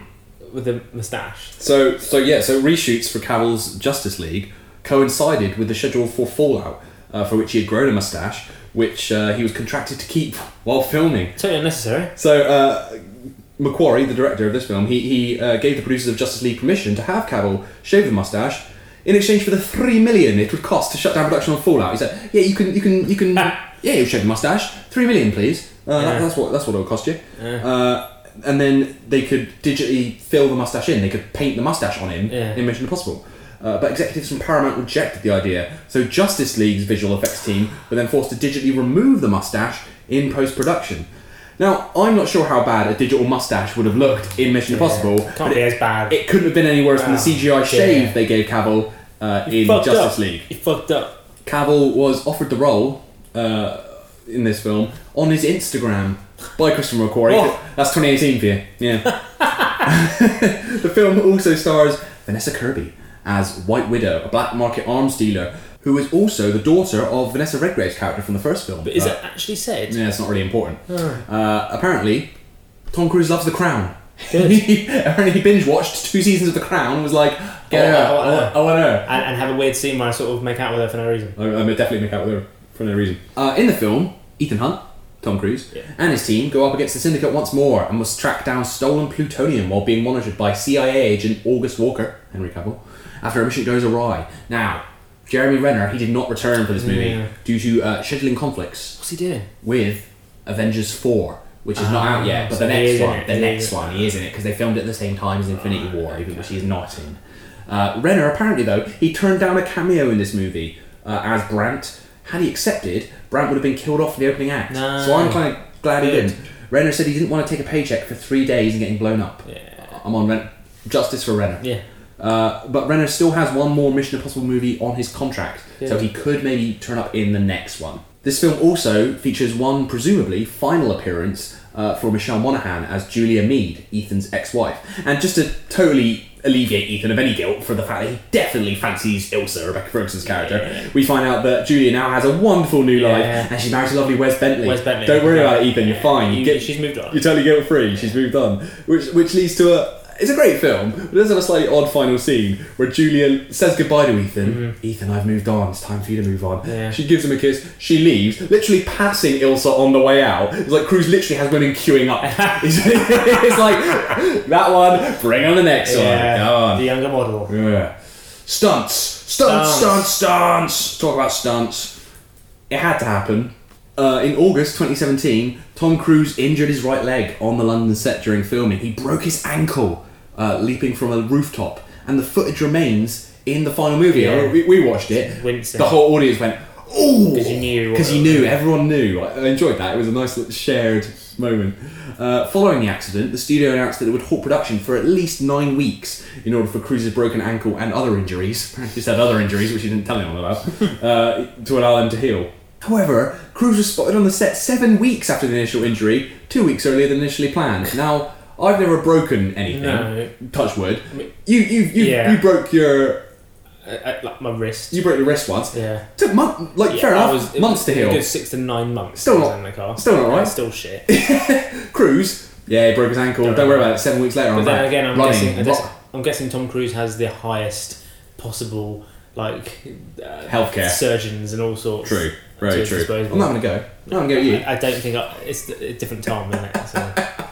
Stunts in this movie included the extended foot chase, as well as a helmet-free motorcycle chase through Paris. He actually was did really that. good. He actually did that, which I didn't realise. And a helicopter chase in which Cruz does most of the piloting. Again, he ac- What? again he actually did it. But the biggest stunt in this movie, in terms of the amount of preparation, was uh, a high altitude low opening or halo jump, Yeah. uh, which which featured Cruz. A jump he made from twenty five thousand feet up in the air, uh, hitting travelling speeds of two hundred and sixty five to three hundred and twenty Ah, uh, kilometers per hour. Uh, it was the last sequence filmed for the movie. That was a surprise. I wonder. I wonder why. Yeah. Uh, Cruise trained for an entire year to film the stunt. Now, with with, with these stunts now, I'm I find myself in a weird place where that that stunt was so ludicrous that I didn't believe it. Yeah. Even though I know because I've read it and people have told me it is him. He is doing it, but it's so ludicrous. I don't believe. I don't believe it. Do you know what I mean? Yeah. It's like it looks like it's CGI because you think, well, why why would Yeah. anyone do that? That's stupid. You might as well do it through CGI. I, I feel like he's now reached a point where the stunts, even though he does them himself, they're so ludicrous. I don't I don't believe them, which is which is weird. I know he's doing them, but I'm Yeah. like, no, I don't know. I, I refuse it. My brain This refuses is it. why I say the Oscars should have an award Mm. for like the most effort put in a film Mm. because Tom Cruise, seventy-one, He risks his he life, put far more effort For into our his role than entertainment. anyone else Yeah. in Hollywood. Yeah. Give him an award, except maybe Keanu Reeves. except maybe Keanu Reeves. Mm. He trains hard for John Wick. Yeah. But I mean, what is next after that? Does does does Tom Cruise jump from space into Earth's orbit like that astronaut dude? Yeah. Where where oh my where God. does it end? You've said it now. That's going to happen now. that would be good. That'd be incredible. I bet he will. Do you know the one I mean? Do you, know- do you know- Yeah. do you know that video I mean where the guy Felix jumps from space? Baumgartner. He's going to do that. Baumgartner. He's gonna do a He's Baumgartner. going to do a Baumgartner. And I have to say, I have to say, as much as I love James Bond, and when Fallout came out, lots of people were like, "Oh, Mission Impossible is going to kill Bond. Get rid of Bond." No, shut up. Suck it up. Bond's Bond's sticking around. I love Bond, but I have to say, Bond could learn from the most recent Mission Impossible Yeah. movies. They're fun. There's gadgets. There's spectacle. They have substantial and interesting female characters. And what Bond should do, take a leaf out of this book. Do a teen Yes. movie. You again this and Fast and Furious. People like a team. They don't. they- Yeah. the whole one guy on his own, Mm. Jason Bourne sort of thing. It's Mm. not as in vogue anymore. No. do this. And Bond has kind of touched on this. It touched Yeah, on it a little it's bit with, getting with, better. with, with Spectre, but it's not quite followed through. Do a movie where you've got Bond, Q, Money Penny, out from the desk, back in the field. They all team up. It'd be great. Now, many critics have called Fallout the best instalment of the franchise yet. Would you agree, Tom? Would you say it's a franchise that's got better and better as it's gone along? Yes.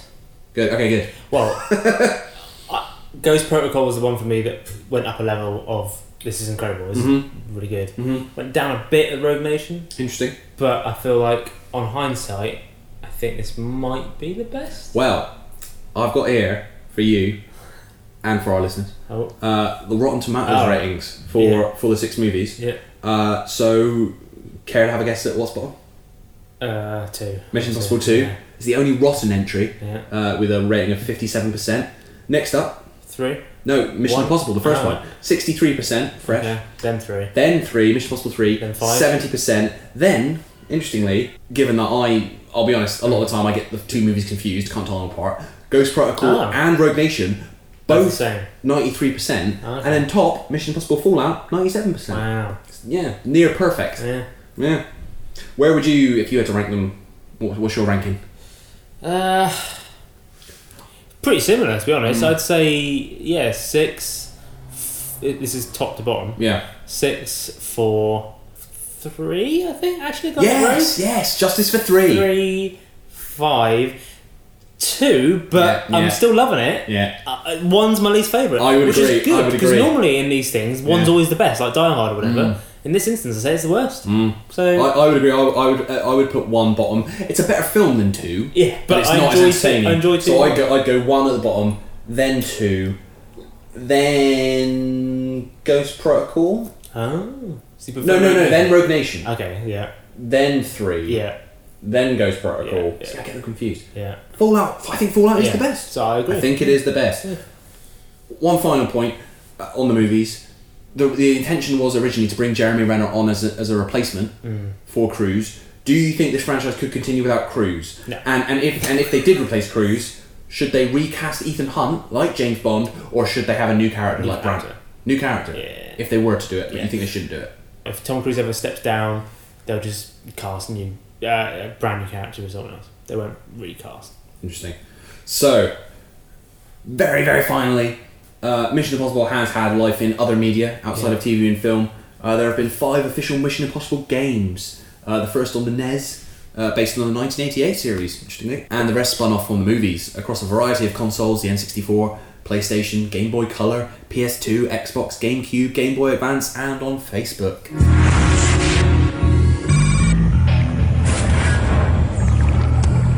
Greetings, Agent Hunt. Your mission, should you choose to accept it, is to see that the dangers born of the shadows are not allowed to see the light of day. This is suicide, man. Should you or any member of your IM force be captured, the Secretary will disavow all knowledge of your actions. This message will self-destruct in five seconds. Mission Impossible, Operation Surma, rated T for T. Uh, there were also spin off comics and books inspired by the original series, as well as a one off comic published by Marvel in 1996, which served as a prequel to the first film. But that is about it. Mission accomplished. Yeah. So, for more Wikipedia inspired waffle about cult TV shows, classic movies, vintage video games, and more, you should visit our website, which is twogeeks2beers.com, where you can find all 45 of our previous episodes. We are now solidly into the realms of middle age.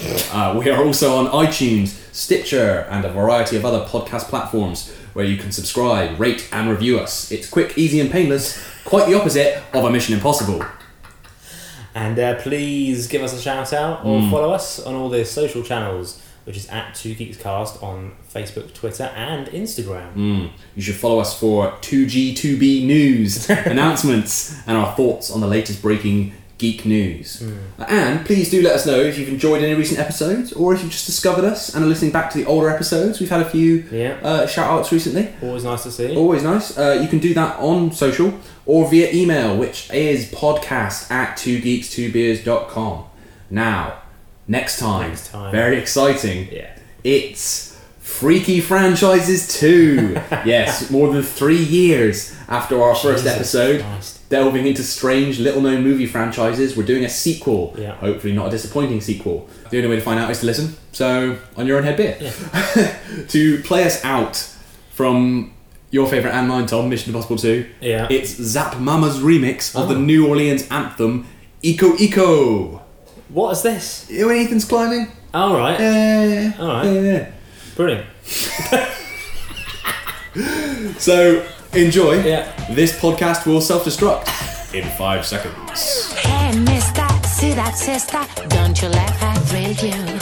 Sticks and stones may break your bones, but when our looks could kill you. Ho, ho, hey, come my way. Suka, suka, na, na. Come on, come on, it's ale, ale. With the suka, suka, mama.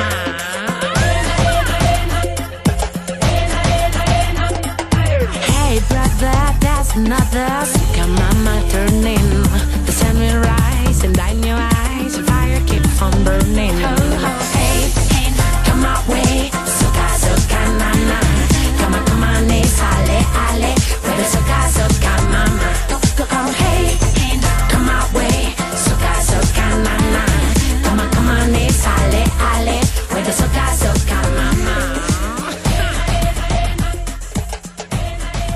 So from 1980 onwards, uh, just seven years after the original series concluded. Mm, excuse me.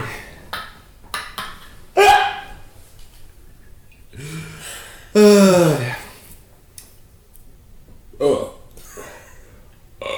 Oh, supercut. Supercut. Right. Yeah, wish I could put.